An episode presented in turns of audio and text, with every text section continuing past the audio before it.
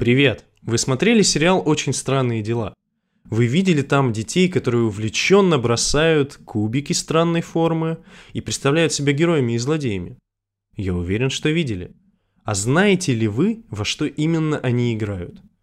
Об этом я расскажу чуть позже, а сейчас давайте начнем с азов. Что мы знаем о настольных играх? Настольные игры — это немного детское и несерьезное увлечение, которое при этом еще и стоит недешево. Но, честно скажу, на самом деле это не так. Любая игра связана с нами на уровне инстинктов. Игра — это обучение, это тренировка, которая может повысить шансы на выживание.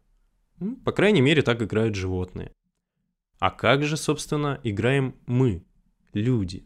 Для людей игры — это развлечение, ведь достаточно обучившись, мы с вами научились играть в свое удовольствие.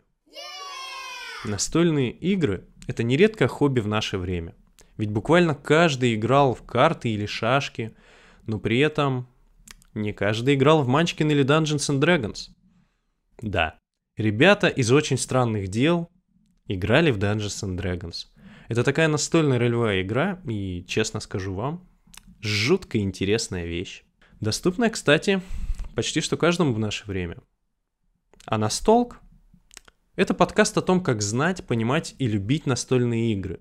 А еще, как в них играть. Главное, запомните, что настольные игры — это не только шахматы и монополия, а нечто большее. С вами был Евгений Мюнц, геймдизайнер и автор подкаста «НасТолк».